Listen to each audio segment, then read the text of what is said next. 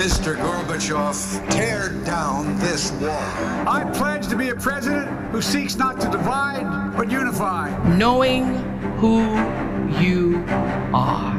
Make America strong again. Yes, we can.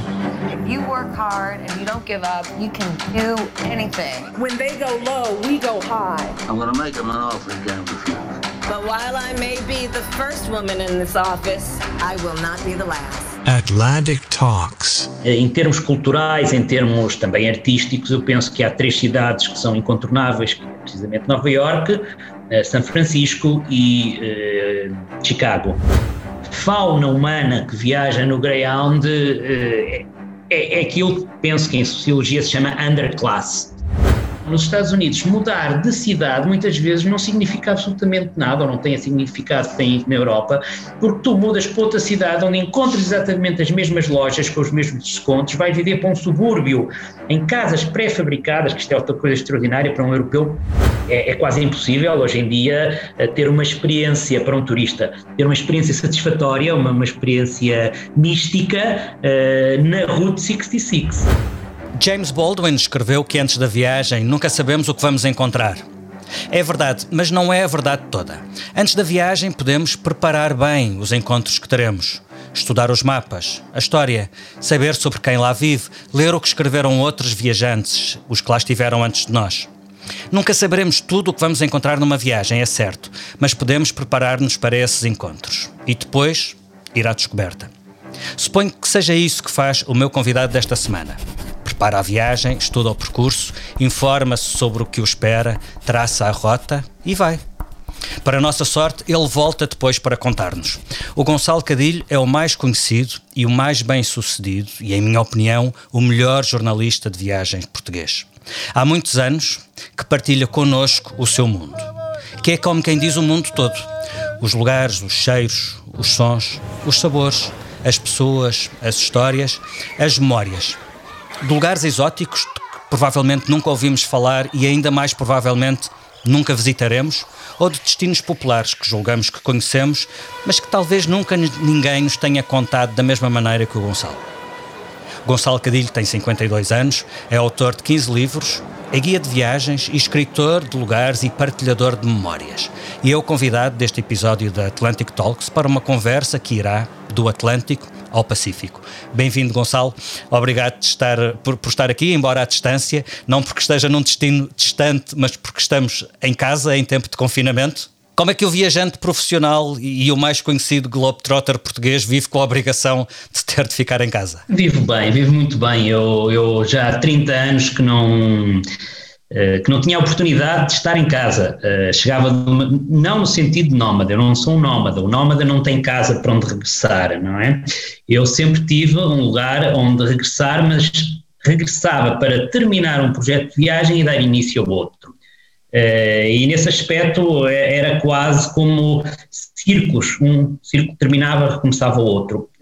Esta situação a que todos nós fomos obrigados acabou por ser para mim uma revelação, porque descobri-me bastante uh, tranquilo, bastante sereno, bastante satisfeito por estar em casa durante todos estes meses. Esta conversa é sobre viajar na América, viagens pelos Estados Unidos da América, e proponho que comecemos pelo início, que é sempre uma boa maneira de começar, ou seja, pela chegada à América. No livro Planisfério Pessoal, o Gonçalo descreve uma chegada muito parecida àquela que viveram muitos milhões de pessoas entre o século XIX e o, o século XX, a chegar de barco por Nova York, sendo recebidos pela Estátua da Liberdade, a Lady Liberty.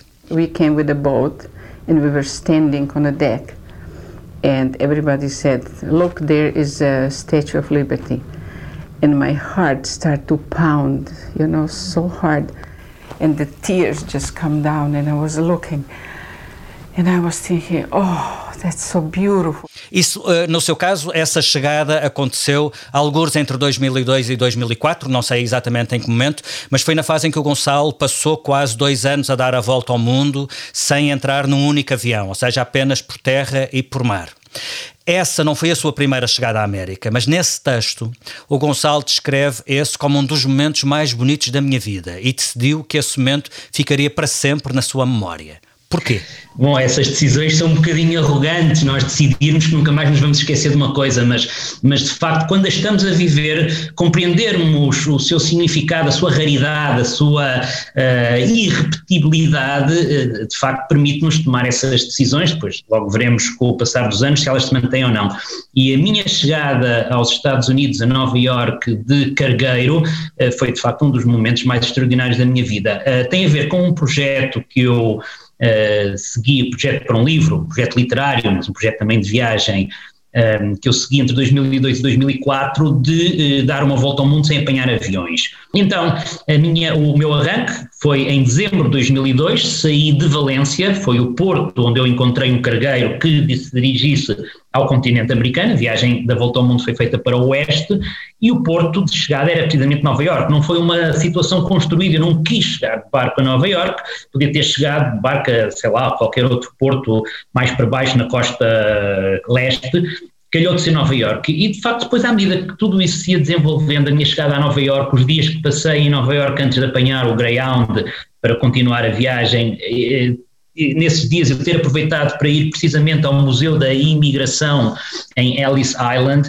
eh, tudo isso depois, à medida que ia acontecendo, eh, começou a ganhar um estatuto que eh, me fez tomar essa, decisão de que nunca mais iria esquecer aquele momento. Tem a ver com a carga histórica, saber que estava a chegar eh, a, a, reviver a experiência de tantos milhões de pessoas e quase todas em situações muito desesperadas. Definitivamente sim. Aliás, hum, eu tenho uma grande admiração eh, pela, pelo povo americano, porque é precisamente um povo que descende eh, de imigrantes que não tanto por uma situação desesperada, não eram refugiados, eram, nomeadamente, os europeus, mas também de, outros, de outras latitudes. Os, a gênese do povo americano é, é feita, essa gênese é feita de imigrantes que decidiram lutar contra o destino, contra a adversidade, tomaram uma decisão brutal, dificilíssima, que é a decisão no século XIX, início do século XX, de abandonar o conforto, entre aspas, a situação mais ou menos cómoda que tinham na Europa, para começar do zero eh, nos Estados Unidos, que é uma terra de oportunidades, mas para que a oportunidade aconteça é preciso provocá-la. Portanto, essa gênese do povo americano, feito de aventureiros, de, de, eh, de temerários que abandonaram uh, séculos e séculos de tradição familiar para irem começar do zero num país onde nada conheciam, é extraordinária. É, admiro muito isso. E se há um lugar e um momento que pode precisamente simbolizar essa decisão e essa gênese, é a chegada a Nova Iorque, eh, hoje, para mim, foi num cargueiro, mas eh, no final do século XIX, início do século XX, claro, eram os transatlânticos, não é? Próprio Titanic é um desses últimos momentos épicos da, da travessia em, em, em, em, barco, em navio, uh, do Atlântico para os Estados Unidos. Portanto, quando cheguei aos Estados Unidos, a Nova Iorque, de, de cargueiro, portanto, via marítima, ainda por cima foi de noite, com, com toda essa também essa uh, beleza da cidade iluminada, o skyline, uh, com a Estado toda a liberdade a indicar precisamente a direção que o cargueiro tinha que seguir para, para aportar, foi um momento, estavam quatro graus negativos, parece-me, era, era, era dezembro ou janeiro, nós, aliás, o, o, navio, o cargueiro saiu em dezembro, chegou em janeiro, eu passei Uh, fiz a passagem de ano a meio do mar. Essa não foi a sua primeira chegada à América. Como é que foi a sua primeira chegada aos Estados Unidos? Qual é a sua primeira memória de América? Uh, bom, a minha primeira chegada aos Estados Unidos foi cerca de 10 anos antes. Fui passar três meses aos Estados Unidos. Tinha trabalhado no verão em Porto Fino. Uh, portanto, trabalhava num restaurante a servir à mesa uh, que era muito bem frequentado e, e as gorjetas, uh, aliás, vários americanos celebérrimos passaram pelas minhas mãos, entre aspas, no sentido que foram as minhas mãos que lhes levaram os pratos à mesa. Eu, foi, foi uma, foi uma experiência muito engraçada na minha vida, trabalhar durante uma temporada em Porto Fino no restaurante. Era, era, era um enfim, era uma instituição de Porto Fino, o restaurante Puni, e, e, com o dinheiro que juntei nesse, nesse verão, nomeadamente das gorjetas, eh, permitiu-me de facto estar, fazer grandes viagens. Uma delas foi eh, de estar três meses pelos Estados Unidos. Eh, comecei, na, na, comecei em Nova Iorque também, dessa vez, e depois fiz quase um círculo é um círculo imperfeito, em que de Nova York subi depois para uh, Nova Inglaterra, atravessei para o, o, lado do Pacífico, desci pela Califórnia e depois subi pela costa leste, mais ou menos tudo isto muito. Uh, três meses, por vezes alugava carro, por vezes tomava, apanhava o Greyhound. Teve a liberdade de ir onde quis nesse primeiro trajeto ou teve condicionamentos profissionais? Eh, como é que foi feita a escolha dos destinos? Porquê esse trajeto na sua primeira experiência americana? Sim, ora bem, eh, eu, eu já trabalhava como freelancer eh, no setor de, de viagens, reportagens de viagem para várias, várias revistas portuguesas, algumas delas estou a falar do início dos anos 90, algumas delas já, a maioria talvez já não exista, mas de qualquer das formas eu ia com uma ideia de mais ou menos do que é que poderia uh, seguir, perseguir uh, em termos temáticos para, no regresso a Portugal, conseguir vender essas reportagens. Portanto, sabia que uh, uma das revistas para onde eu trabalhava estava interessado, as propostas eram minhas, quer dizer, eu não fui perguntar o que é que os diretores, os editores das revistas queriam, eu ia lá com propostas muito concretas, lembro-me que uma delas foi a de fotografar e, portanto, fazer uma reportagem sobre a chamada fall foliage, ou seja, a queda das folhas no outono é um fenómeno que qualquer americano eh, terá já ouvido falar e terá tentado também eh, visitar, que é um itinerário, um circuito uma, eh, pela, pela, pelos estados da Nova Inglaterra, portanto, Massachusetts, Vermont, New Hampshire, esses, esses estados que estão a Nordeste, onde eh, em cada setembro, de setembro para outubro, há um processo natural extraordinário que é precisamente a mudança da cor das folhas quando chega o outono e os, os bosques enchem-se de, de, cores improváveis, impensáveis, cores extraordinárias, desde de cor ferrugem, cor de fogo, cor de, de, de, dos ocres, quer dizer, todas estas folhas essencialmente de carvalhos, castanheiros, mas também, e lembremos da bandeira do, do Canadá, o símbolo, não é? A, a folha do ácer, é, que, de facto é, é, o principal estrela, a principal estrela desta sinfonia de cores. E portanto esse era um dos temas que eu tinha para trabalhar como reportagem, tinha, tinha que fazer isso. Também me lembro que fui às cataratas de Niagara, ou Niagara, como, como se diz mais corretamente, as cataratas de Niágara para fazer também uma reportagem.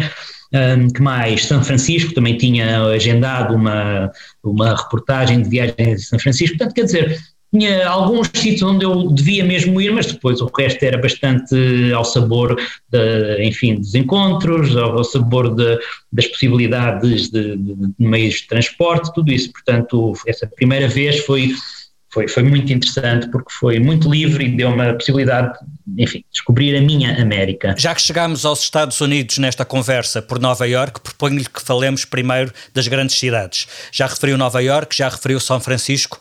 Quais são as grandes cidades americanas que têm de se conhecer? Bem, eu, eu dizer, não sou eu que o digo, obviamente, mas em, em, termos culturais, em termos também artísticos, eu penso que há três cidades que são incontornáveis, que é precisamente Nova Iorque, eh, São Francisco e eh, Chicago.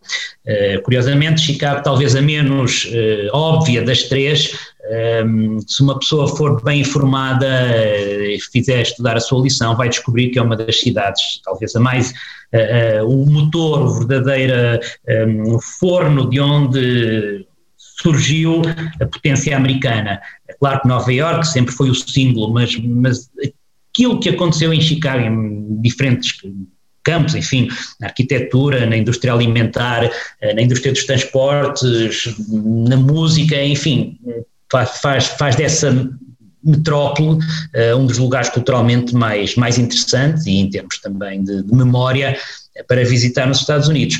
Hum, portanto, eu penso que essas três, pelo menos, são absolutamente, pois a nível turístico há outras muito interessantes, mas, mas a nível da potência da, da, da mudança, não é? De, de, de, arrastar o mundo inteiro atrás de si, uh, diria que são essas três.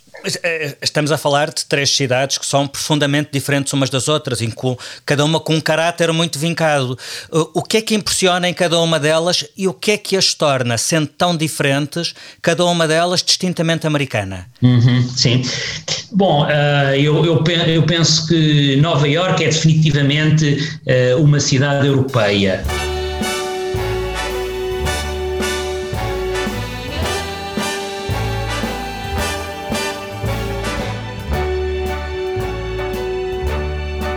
Seja, é porta uh, porta de entrada da Europa, não apenas em sentido físico da imigração, já falámos disso, mas também uh, de, de todo, todos os movimentos artísticos e musicais que tiveram que sair, tiveram que fugir da Europa nomeadamente com a Segunda Guerra Mundial, que foi o grande momento de sangria eh, para a Europa e Nova Iorque acolheu logo toda, toda, toda essa eh, onda de, de, de refugiados eh, talentosos. Portanto, eu, eu, penso que Nova Iorque é onde um europeu se sentirá mais em casa, tem, tem essa capacidade de fazer uma ponte entre o velho mundo não é, e o novo. E Chicago? Chicago is my kind town, Chicago is. Uh, depois, uh, Chicago é a potência do capitalismo, é definitivamente, e ainda hoje uh, sabemos que grandes escolas do pensamento económico têm origem em, em, Chicago, mas... Aliás, ficaram, ficaram conhecidos como os Chicago Boys.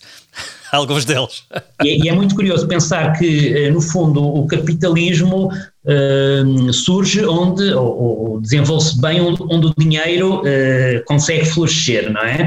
E Chicago é o centro da América, portanto, é o centro de, de, de toda essa capacidade de fazer dinheiro que tem esse país. Uh, não é o centro geográfico, nós se olharmos para o mapa não vemos Chicago no centro geográfico, mas em termos logísticos, isso é muito mais importante para uma ideia de capitalismo. O centro ter essa capacidade de uh, criar uh, economias de escala, de criar uma logística de transporte, e Chicago foi uh, criada, foi, foi, teve início porque naquele pontinho encontravam-se dois rios. Um rio que dava ligação aos grandes lagos, sua vez dava ligação ao Atlântico Norte, toda essa sequência dos lagos, e outro rio que ia desaguar no Golfo do México, portanto dava acesso ao sul uh, e a uh, todo o continente. Faltava ligar uh, os outros dois pontos cardeais, que era o leste, costa leste com a costa oeste. Isso foi precisamente a epopeia do caminho de ferro que é também extraordinária. Quem lê os livros de Luke Luke, de certeza que se lembra de, de, da importância da construção do caminho de ferro, e, e, portanto, Chicago fundou-se porque era o ponto de encontro dos quatro pontos cardeais, de uma forma muito, muito óbvia, não é? A logística. E então uh, é uma cidade, nesse aspecto, que não deve nada a ninguém, enquanto Nova Iorque é definitivamente uh, filha da Europa, uh, Chicago é o novo, não é? O novo a aparecer num, num território que está disposto precisamente para, através da força do dinheiro, criar o novo. Então, e São Francisco?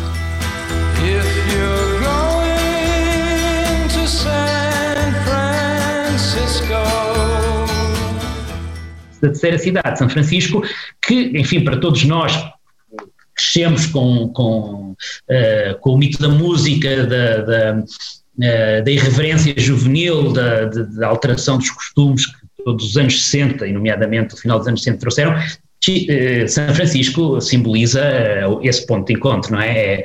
É a cidade que, de facto, a partir dos anos 60, começa a atrair a juventude, quer para mudar costumes, quer para criar o futuro. E mantém essa natureza? Bom, uh, claro que as coisas não, não, não se cristalizam como nós gostaríamos que elas se cristalizassem em, em definições, mas Uh, basta pensar que ainda hoje a grande inovação que continua a aparecer a nível de tecnologias digitais está lá, não é? O Silicon Valley é, é um subúrbio uh, de São Francisco, a Berkeley University, que tem a maior concentração de prémios nobres do mundo, também está ali na Baía de São Francisco, portanto, sim, acho que é uma cidade que continua a atrair a inovação jovem e a, a recriá-la e a exportá-la para todo o mundo. E depois tem outra coisa, obviamente, que tem a ver com a geografia. São Francisco, ao contrário de Nova Iorque, não é? que está virada para a Europa, eh, é, é uma cidade muito asiática também. Oh, Gonçalo, e ainda uh, uh, antes de sairmos das cidades, e as cidades pequenas, aquelas pequenas cidades americanas perdidas no mapa, quais é que você não esquece? um, bom, eu por causa da, da, da, minha paixão pelo surf, tive a, tive, tive a necessidade, entre aspas, de ir a pequenas cidades que só os surfistas é que sabem que elas existem, basicamente. Estou-me a lembrar aqui de uma, aquilo é mesmo uma small town, que é Cayucos, por exemplo, na, na costa costa oeste, na Califórnia, não muito longe daquele famoso um, castelo falso que deu muito que falar ao longo do, uh, dos anos 30, 40, 50, porque eram os excessos de Hollywood, que é o castelo uh, do Hearst, este Castle, uh, ou seja, este, este milionário, este ticum que verdadeiramente conseguia alterar a opinião pública porque possuía praticamente quase todos os jornais da época e, e é o, o, a caricatura dele é feita pelo Orson Welles uh, no filme Citizen Kane, não é? Cidadão Kane. I made no campaign promises because until a few weeks ago I had no hope of being elected. now, however, I have something more than a hope. and Jim Geddes. Que curiosamente em italiano o título traduzido é O Quarto Poder, e não há dúvida que a imprensa é um quarto poder, e então uh, este, homem que foi, que foi, bilionário construiu um castelo aqui nesta zona da Califórnia que eu estou a, falar, que era praticamente um castelo com pedaços de arquitetura uh, importados do seu lugar original. Tem, tem uma semicatedral que ele trouxe pedra a pedra de Espanha, tem estátuas gregas, quer dizer, uma coisa absurda que só nos Estados Unidos é que poderia acontecer.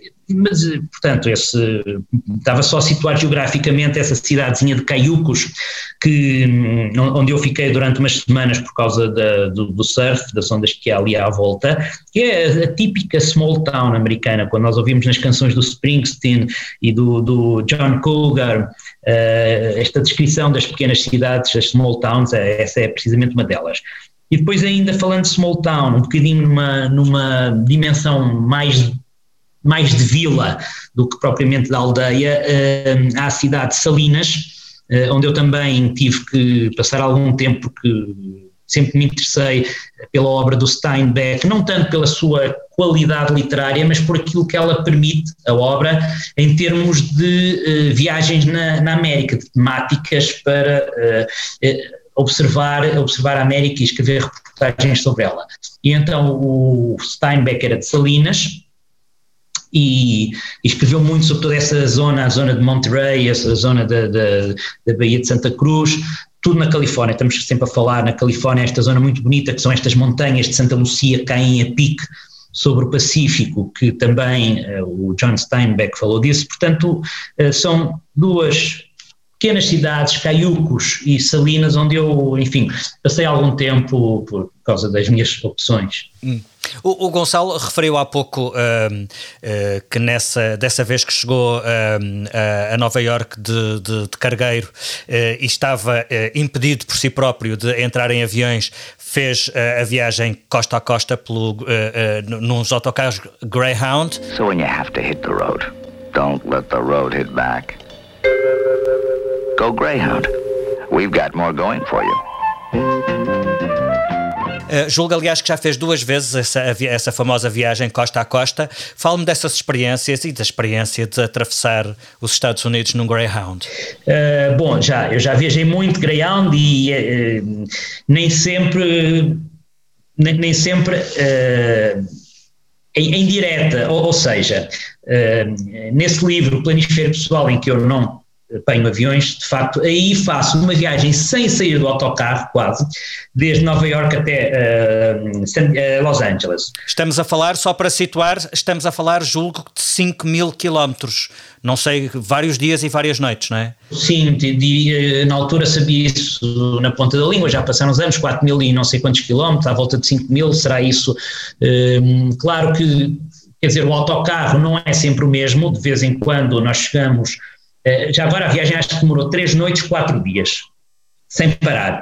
O sem parar não é bem sem parar, quer dizer, o autocarro às vezes para meia hora numa área de serviço e as pessoas vão comer aquela, aquela comida, enfim, eh, obscena, que é, que é o fast food de uma estação de serviço nos Estados Unidos. Já numa estação qualquer de serviço a comida é má, então nos Estados Unidos é, é, é muito muito pior, mas parava meia hora, muitas vezes não era o próprio autocarro, o condutor dizia agora vamos mudar de autocarro, portanto tirem as vossas coisas, porque quando sairmos daqui a meia hora já é outro, outro autocarro, os condutores também obviamente iam, iam sendo uh, substituídos e, e, e, essa viagem decorreu durante janeiro, portanto atravessei o Midwest, que tem, tem invernos brutais, precisamente durante o pico da, do frio. E lembro-me das várias das várias uh, imagens que ficaram dessa viagem, lembro-me de atravessarmos o Mississippi gelado.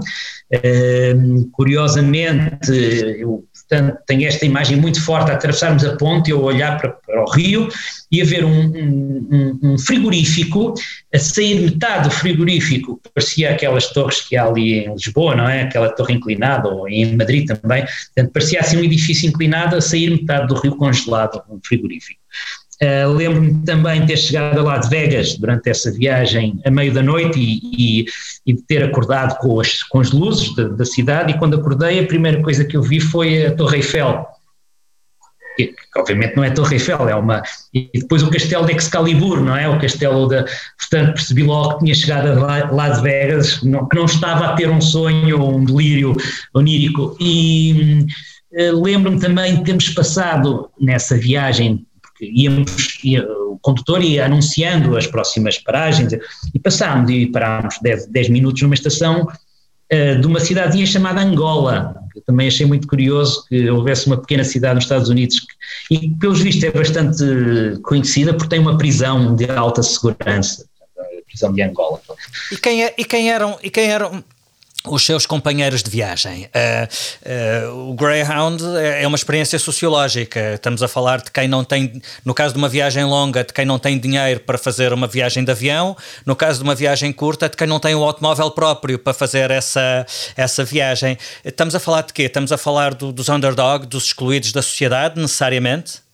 É, é, é, de facto um estudo de sociologia muito interessante, porque um, a fauna humana que viaja no Greyhound uh, é, é, aquilo que penso que em sociologia se chama underclass, ou seja, são, estão tão em baixo, não é, Na, no, no, no, patamar que nem sequer já constituem uma classe, já estão por baixo dessa classe, que é, é daí essa, essa expressão underclass. De facto, os meus companheiros de Greyhound, claro que não houve ninguém que, como eu, tivesse entrado em, em Nova York, acho eu, ninguém fez só enfim, portanto as pessoas fazem viagens que às vezes podem demorar um dia, um dia e meio e entram, creio que Nova York a Chicago, mas também passámos por Chicago nessa viagem, demorava para aí, nós demorava um dia e meio, meio, nós saímos à noite, às 10 da noite de Nova York e chegámos a Chicago na manhã uh, do, do, do, outro dia, não, portanto, não foi, não é? Não do dia seguinte. Claro, exatamente. Portanto, alguém que de Nova York fosse a Chicago podia apanhar perfeitamente esse Greyhound, são pessoas que um, ehm, têm todos aquele aspecto muito macilento e muito um, ehm, insuflado de quem passa a vida a comer fast food, não é? Aquelas, aqueles corpos bamboleantes que, que, enfim, que denotam uma, uma saúde muito precária, não é? Precisamente por causa da alimentação. Um, eh, depois também tinha aquela ideia de que as pessoas viajavam com roupas compradas em segunda mão no, no Exército de Salvação, é uma ideia minha, mas que provavelmente, porque os Estados Unidos também têm muito essa coisa dessas lojas de segunda mão, de, Uh, e, tudo, tudo, tudo cheirava muito a fio, a, é uma experiência dura. Eh, eu gosto da ideia de travessia uh, e, e, acho que a ideia de travessia é uma ideia muito, culturalmente muito americana. Uh, e aí é, é, uma pergunta: essa ideia de travessia e de viagem distingue os Estados Unidos de outros países? Eu, eu, penso, por exemplo, na quantidade de vezes que um americano muda de cidade, muda de estado, muda de fuso horário para ir à procura, por causa de um emprego. há uma abertura à mudança, à mobilidade, que em Portugal parece impensável. Quer dizer, ir de Lisboa ao Porto já parece uma enorme mudança e estamos a falar de uma viagem ridícula de 3 horas.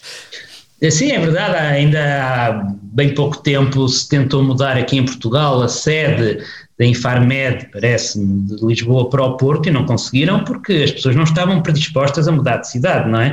Eh, e nos Estados Unidos há umas estatísticas muito interessantes sobre essa mobilidade do, do, do cidadão americano um, que às vezes basta 100 dólares de aumento no salário, já é suficiente para eles mudarem de emprego e, mudando de emprego, mudam de Estado. Há uma estatística que diz que, que o americano, em média, ao longo da vida, muda 13 vezes de cidade e 4 vezes de Estado. Estamos a falar de Estados que têm a dimensão de países europeus, não é? Portanto, uh, e, e, que podem ter distâncias entre eles, por exemplo, quem mudar uh, não sei, da Virgínia para o Oregon, faz uma viagem como para nós mudar daqui para a Rússia, não é? As distâncias são estas, são distâncias brutais. E, E de facto é uma coisa cultural, porque quer dizer, uh, penso aqui num povo do sul da Europa que tem, está ligado à cidade onde nasceu, até coisas tão simples como o próprio jazigo, onde estão os pais, os avós, essas coisas, tudo nos prende aqui na Europa muito mais uh, ao lugar ao qual pertencemos do que uh, nos Estados Unidos.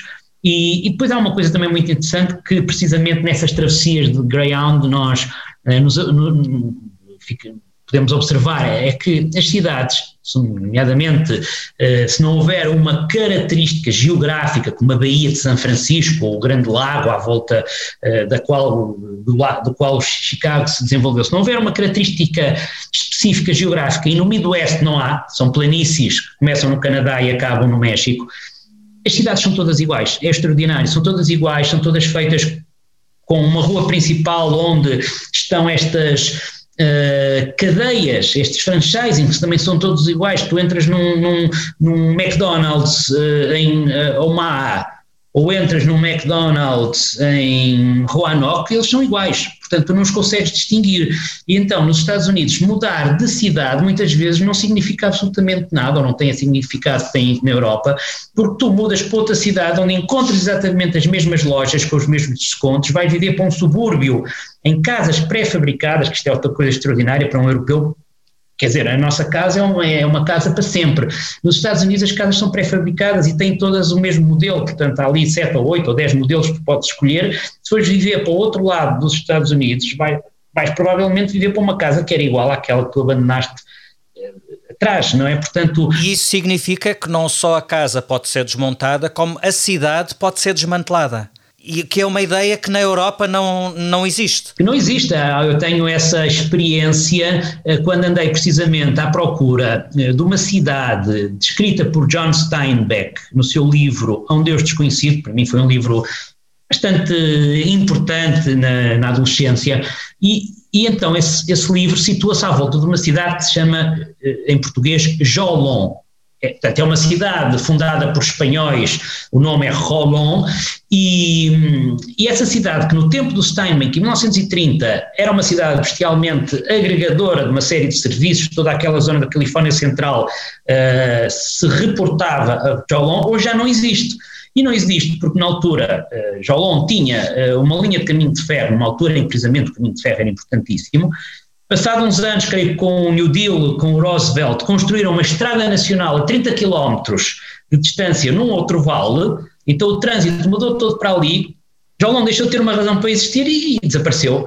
É, não, não, é, não foi abandonada, desapareceu. Eu hoje, agora há uns anos atrás, com o meu carro alugado, fui à procura de Jolon e no sítio onde está o cruzamento da rua, das duas ruas principais, eu sabia que estava lá, mas não existia nada à minha volta, era campo ou seja, foi de facto desmantelada, o que se podia levar levou, o que não se podia desfez-se com o tempo, enferrujou, portanto a cidade agora é outra vez campo, bosques, colinas, e, e, e, há esse desapego, que é uma, é uma característica americana, um desapego pelo lugar. Well, if you ever plan to go to west, Jack, take my way, it's the highway, Get your kicks on Route 66. O Gonçalo teve de ir à procura da Route 66, porque é mesmo preciso procurá-la. Eh, ela já não existe. O que é que existe? O que é que existe? Existe uma nova rede de estradas, highways, ou seja, quase aquilo que nós chamaríamos autoestradas, eh, que traçam os Estados Unidos por todo o lado e que aproveitaram a maior parte do, do traçado da Route 66 para ser construído por cima Portanto, quando nós vamos nessa highway, agora não estou a lembrar do, do, mas não é uma apenas, são várias, uh, por vezes encontramos pequenas sinalizações, quase como se fosse aqui em Portugal, quando vamos na autoestrada e vemos óbitos, ou, ou Castelo de Penela, quer dizer, sabemos que sairmos da autoestrada naquele momento temos um marco histórico, não é?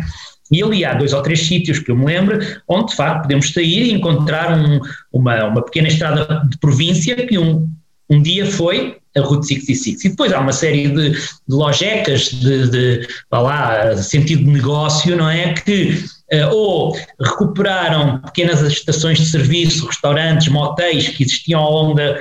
E, ou foram. E, recuperados ou inventados a partir de zero, ou já nem dá para saber, porque estão tão bem disfarçados, não é? Parece que voltamos no tempo aos anos 30 e, que recordam que existiu uma Route 66, que um mito na América. Mas de facto, quer dizer, é, é, é, quase impossível hoje em dia ter uma experiência para um turista, ter uma experiência satisfatória, uma, uma experiência mística uh, na Route 66.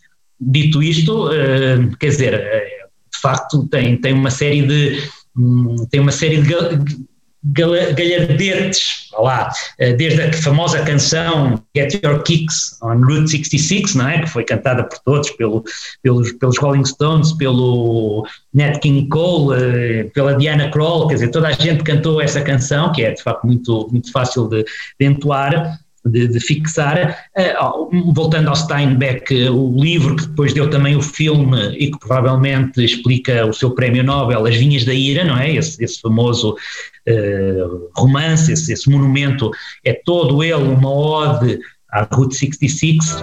We're going to California, ain't we? All right then, let's go to California no fundo, é, voltamos sempre à ideia da, da, progressão para o oeste, não é? Era o símbolo, Route 66, começava em Chicago. Portanto, mais uma vez, aquela ideia da, da, cidade que simboliza o centro dos Estados Unidos e o capitalismo no seu, na sua mais forte pujança.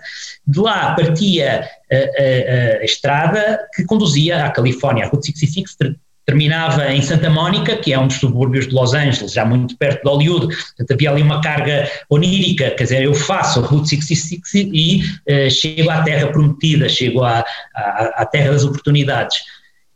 Uh, se eu aconselho alguém a fazer hoje a Route 66, eu acho que sim, acho que é uma experiência interessante porque mostra bem, é muito longa, a 4 mil e tal quilómetros, mas mostra bem a variedade né, das paisagens, das cidades, da, da, da, precisamente dessa variedade que permite que seja um grande país Estados Unidos grande país, a Route 66 permite vê-lo. É? E chegando à Califórnia, estão no Pacífico, em alguns dos locais mais famosos do surf, o Gonçalo referiu, referiu isso há pouco, julgo que para além de ter feito surf na Califórnia, também fez no Havaí. Um, tenho uma dúvida, apanhou aí alguma onda melhor do que as ondas que tem em Portugal? Alguma onda melhor do que a onda do Cabo Mondego, por exemplo? a onda aqui do Cabo Mondego, a onda da minha infância, eu eu, eu, sobre, esse, sobre essa questão, quais são as melhores ondas, eu digo que as ondas são um bocado como uma sopa, a sopa da nossa avó. Ou seja, a sopa que nós comíamos em menino, com o carinho todo que, que a avó colocava eh, nós podemos depois ir a um restaurante três estrelas Michelin e achar que tivemos a melhor experiência gastronómica do mundo, mas o nosso coração vai estar sempre na sopa que a avó nos fazia quando éramos meninos, não é? E eu cresci a fazer surf nas ondas Cabo Mondego, que são as minhas ondas, são, são as ondas de quando eu era menino, portanto, de facto, uh, fui aos Estados Unidos para fazer surf, e aqui incluo também o Havaí, em algumas das ondas mais celebradas do mundo inteiro, mas o meu coração mantém-se nas ondas Cabo Mondego, que, que, que são ondas também com qualidade internacional. A questão do Havaí é muito curiosa porque o Havaí, quase que por acaso, quase que por acidente, se tornou uh, uma, um Estado norte-americano. De facto, os russos estiveram quase para ficar com o Havaí. E, e enfim, das, das, alguma, das várias vezes que fui ao Havaí, uma delas eu fui eh, visitar o, o cemitério que está na colina de Honolulu, portanto, a grande, grande cidade eh, grande capital de, do Havaí, não é? Há lá uma colina que tem um cemitério militar dos, dos mortos da Segunda Guerra Mundial. E nós sabemos que os Estados Unidos entraram em guerra precisamente porque os japoneses atacaram Pearl Harbor, que é o, o, o, porto de Honolulu, o porto militar de Honolulu. E eu faço essa reflexão nesse texto que escrevi eh, sentado lá eh, no cemitério, é que provavelmente se o Havaí não tivesse sido uma colónia americana, um Estado americano, os japoneses não teriam atacado os americanos, lá vai, os americanos nunca teriam entrado na guerra e se calhar estaríamos agora com todos aqui a levantar o braço, a saudar ainda o Hitler ou o seu, o seu descendente. Portanto, uh, o Havaí tem essa, essa carga simbólica muito forte de ter permitido uh, ao mundo, chamemos ao mundo livre, não é? A contar com o apoio dos Estados Unidos uh, na Segunda Guerra Mundial, enfim, e, e, sermos todos hoje os outros. E, há, e há, uma ligação portuguesa pouco conhecida ao Havaí. O Havaí foi um destino de uma imigração portuguesa muito peculiar, não a dos Açores, de que se fala muito e, e aqui nas Atlantic Talks necessariamente eh, já referimos várias vezes, nem tão pouco a do, a do, do, do território continental, mas a imigração da Madeira. Ainda se encontram um, os vestígios, ainda é presente a, eh, a, a cultura portuguesa levada pelos madeirenses para o Havaí ou desapareceu com, com, com os anos? Qualquer surfista português que se interesse minimamente uh, pelo, pelo, enfim, pelo campeonato do mundo, não pode deixar de reparar que a maior parte dos surfistas havaianos, grande parte dos surfistas havaianos, tem um nome português, desde o, o mítico Gary Lopes, que, Lopes, que nos dizem Gary Lopes, que era o rei de pipeline, os Medeiros, os uh, uh, Gomes, há vários surfistas uh, muito bons que têm um apelido português. Isto explica-se precisamente pela imigração de madeirenses para o Havaí, que foi uma imigração duríssima das histórias, das epopeias mais lancinantes, porque estes madeirenses tinham que embarcar, no final do século XIX, numa escuna que demorava seis meses a chegar ao Havaí, estava do outro lado do mundo, eles iam por baixo pelo Cabo Horn e sabiam quando deixavam a Madeira que nunca mais voltariam a ver a sua família e a sua terra, não é? Uh, mesmo o, o, o Canal de Panamá, que foi inaugurado em 1914, mesmo era uma viagem tão cara que um imigrante madeirense para o Havaí sabia que não regressava a casa. Ainda hoje, para além dos apelidos e dos portugueses de terceira, quarta geração que eu contatei, que já quase não falam português, obviamente, sabem algumas palavras, mantêm a religião católica como identidade, como memória, memória dessa, dessa origem portuguesa. Um, mas de facto visitar um cemitério havaiano é uma das coisas mais comoventes que um português pode fazer, porque de facto não há os, os, apelidos todos, de, ainda com as lápides escritas em português e com, uh, enfim, com esta, uh, estas datas breves que permitem perceber toda, toda a epopeia que está por trás dos madeirenses que foram, foram para o Havaí. Muito bem, Gonçalo. Um, para o fim da nossa conversa, proponho-lhe um jogo de escolhas. Peço-lhe que escolha entre as opções que lhe vou dar. Brooklyn Bridge ou Golden Gate Bridge? não pode ser as duas. não, não, é mesmo para escolher. Para Brooklyn, Brooklyn Bridge, vá. Mark Twain ou John Steinbeck? Uh, Steinbeck. Grand Canyon ou os bosques do Vermont? Grand Canyon. É único, não há outro. Johnny Mitchell ou Johnny Cash? Ah, Johnny Mitchell tem, tem toda uma outra densidade. O Johnny Cash também muito bom, mas é mais, é mais imediato. Muito bem, fica feita a escolha por Johnny Mitchell. Obrigado, Gonçalo, por esta viagem aos lugares da América e às, às suas memórias desses lugares. Obrigado. Atlantic Talks é um podcast da FLAD, Fundação Luso-Americana para o Desenvolvimento. A produção áudio é do Paulo Castanheiro. Eu sou o Felipe Santos Costa e já a seguir ouça alguns segundos do que nos diz o nosso próximo convidado. Sem dúvida que os Estados Unidos foram pioneiros a criar esta, esta, este caldo de cultura que facilita a criatividade, a criatividade científica. Até lá, Johnny Mitchell. went to Staten Island, sure, to buy myself a mandolin. And I saw the long white dress of love on a storefront mannequin.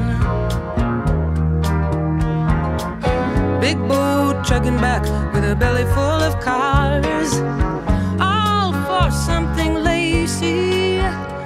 Some girl's gonna see that dress and